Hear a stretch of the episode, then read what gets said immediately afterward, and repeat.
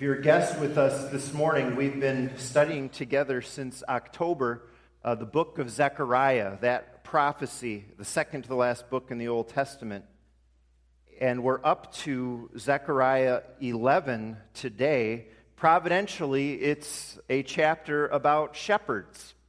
And we're going to look at uh, sh- some shepherds and a shepherd in Zechariah 11, and then also the shepherds at Christmas this morning in our message. This is God's holy and infallible word. We're going to begin at Zechariah 4 11, verse 4. We're going to skip around a little bit, Ryan, but I'll make it clear what we're doing. We will start with verse 4. This is what the Lord my God says, and he's saying this to the prophet Zechariah Pasture the flock marked for slaughter. And then jump ahead to verse 7. So I pastured the flock marked for slaughter, particularly the oppressed of the flock. And then I took two staffs and called one favor, the other union, and I pastured the flock. In one month, I got rid of the three shepherds. The flock detested me, and I grew weary of them and said, I will not be your shepherd. Let the dying die and the perishing perish. Let those who are left, and this is kind of gross, boys and girls, let those who are left eat one another's flesh. It was this very serious. Then I took my staff called favor and I broke it, revoking the covenant I made with all the nations. It was revoked on that day, and so the afflicted of the flock who were watching me knew it was the word of the Lord. I told them, If you think it best, give me my pay, but if not, keep it. And so they paid me 30 pieces of silver. And the Lord said to me, Throw it to the potter the handsome price at which they priced me. So I took the 30 pieces of silver and threw them into the house of the Lord to the potter. Then I broke my second staff called Union, breaking the brotherhood between Judah and Israel. And then the Lord said to me, Take again the equipment of a foolish shepherd, for I am going to raise up a shepherd over the land who will not care for the lost, or seek the young, or heal the injured, or feed the healthy but will eat the meat of the choice sheep, tearing off their hoofs. Woe to the worthless shepherd who deserts the flock. And then we jump to another shepherd passage in Luke 2. And we sang from this chapter just a little while ago. 2 verse 8 And there were shepherds living out in the fields nearby, keeping watch over their flocks at night. An angel of the Lord appeared to them, and the glory of the Lord shone around them, and they were terrified. But the angel said to them, Do not be afraid. I bring you good news of great joy that will be for all the people. And verse 17 also, when they had seen him, Jesus, they spread the word, the word concerning what had been told them about this child. And that's our scripture reading this morning.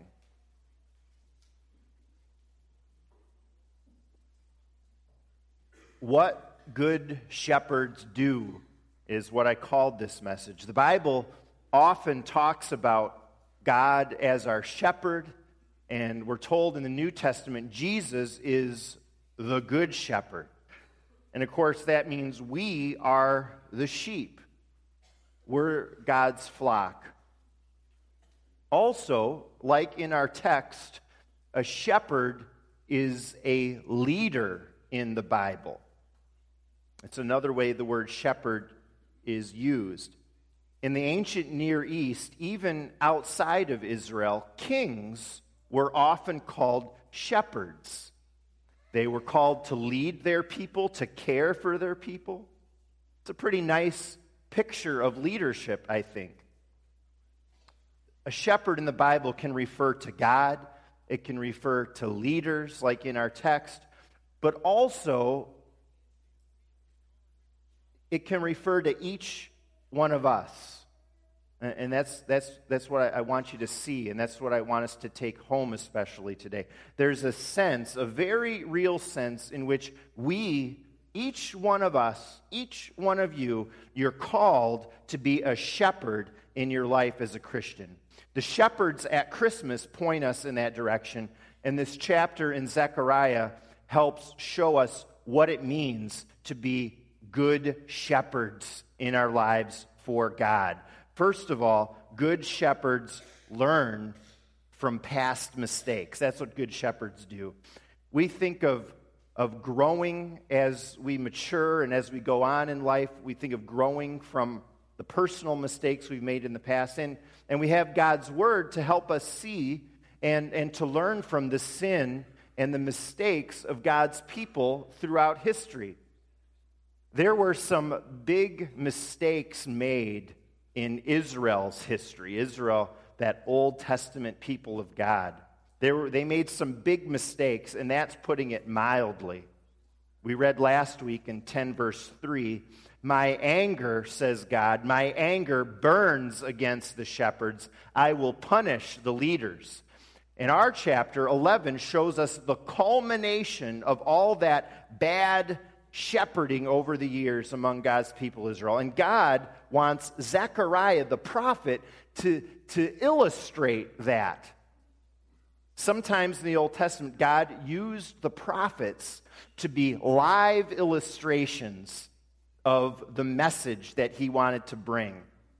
Isaiah once had to walk around barefoot and naked for three years. Can you imagine that?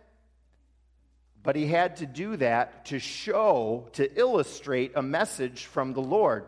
Zechariah doesn't have to do something quite that crazy. What he's asked to do here is to be a shepherd. In other words, to lead the people. As we read, to pasture the flock marked for slaughter. The vast majority of the kings of Israel were bad shepherds. They did the opposite of what God called them to do. Verse 16 is a little summary of the failure. They did not care for the lost, they did not seek the young. They did not heal the injured and brokenhearted. They did not feed the healthy.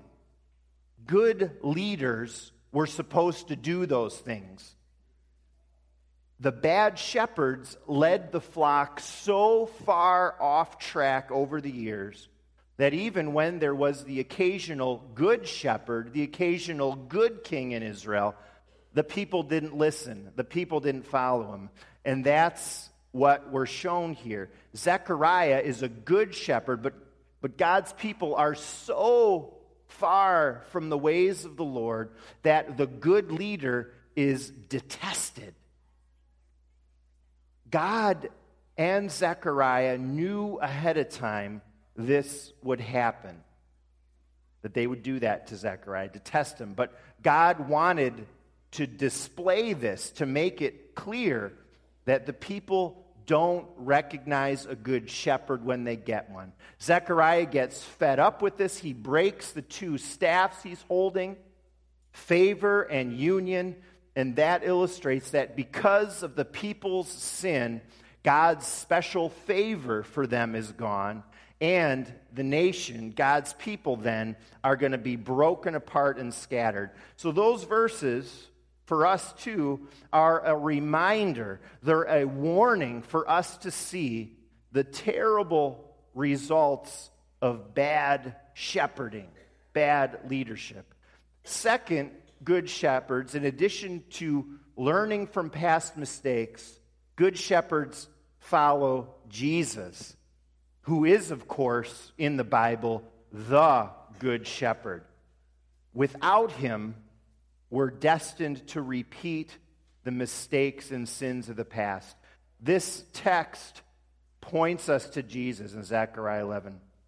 Do you notice that that when the people mock Zechariah, they pay him for his job as leader with 30 pieces of silver.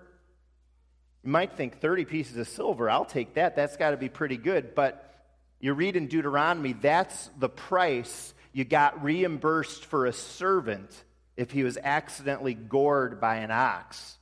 So they're paying him for the equivalent of a lowly servant. So and, and that, of course, that's the same amount Judas Iscariot was paid to betray Jesus. In other words, it's an insulting amount. It's an insulting amount.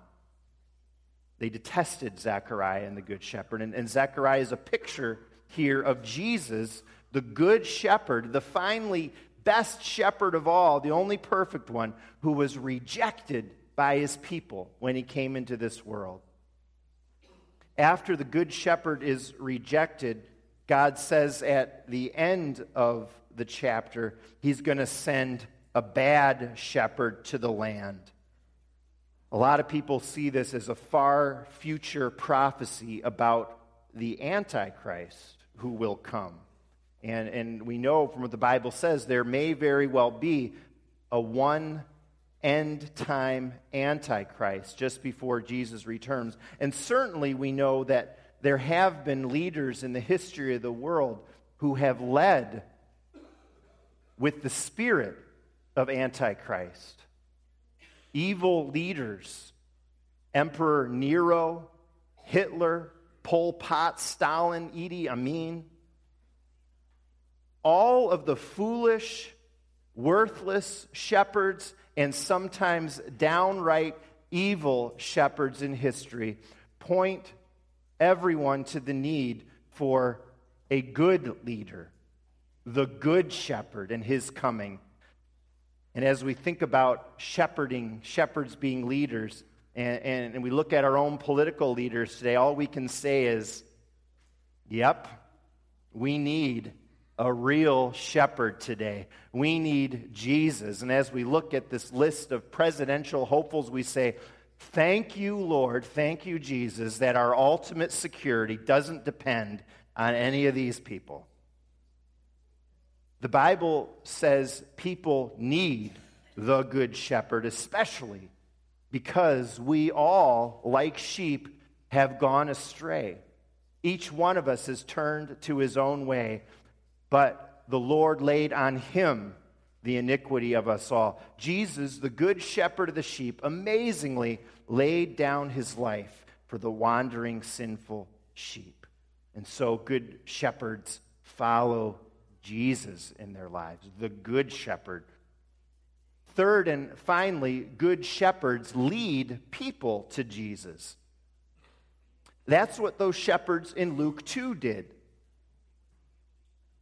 We know because that's who shepherds were. They were just humble guys, not powerful people, not leaders in society, not leaders like we normally think of them, but they have led people to Jesus ever since that first Christmas.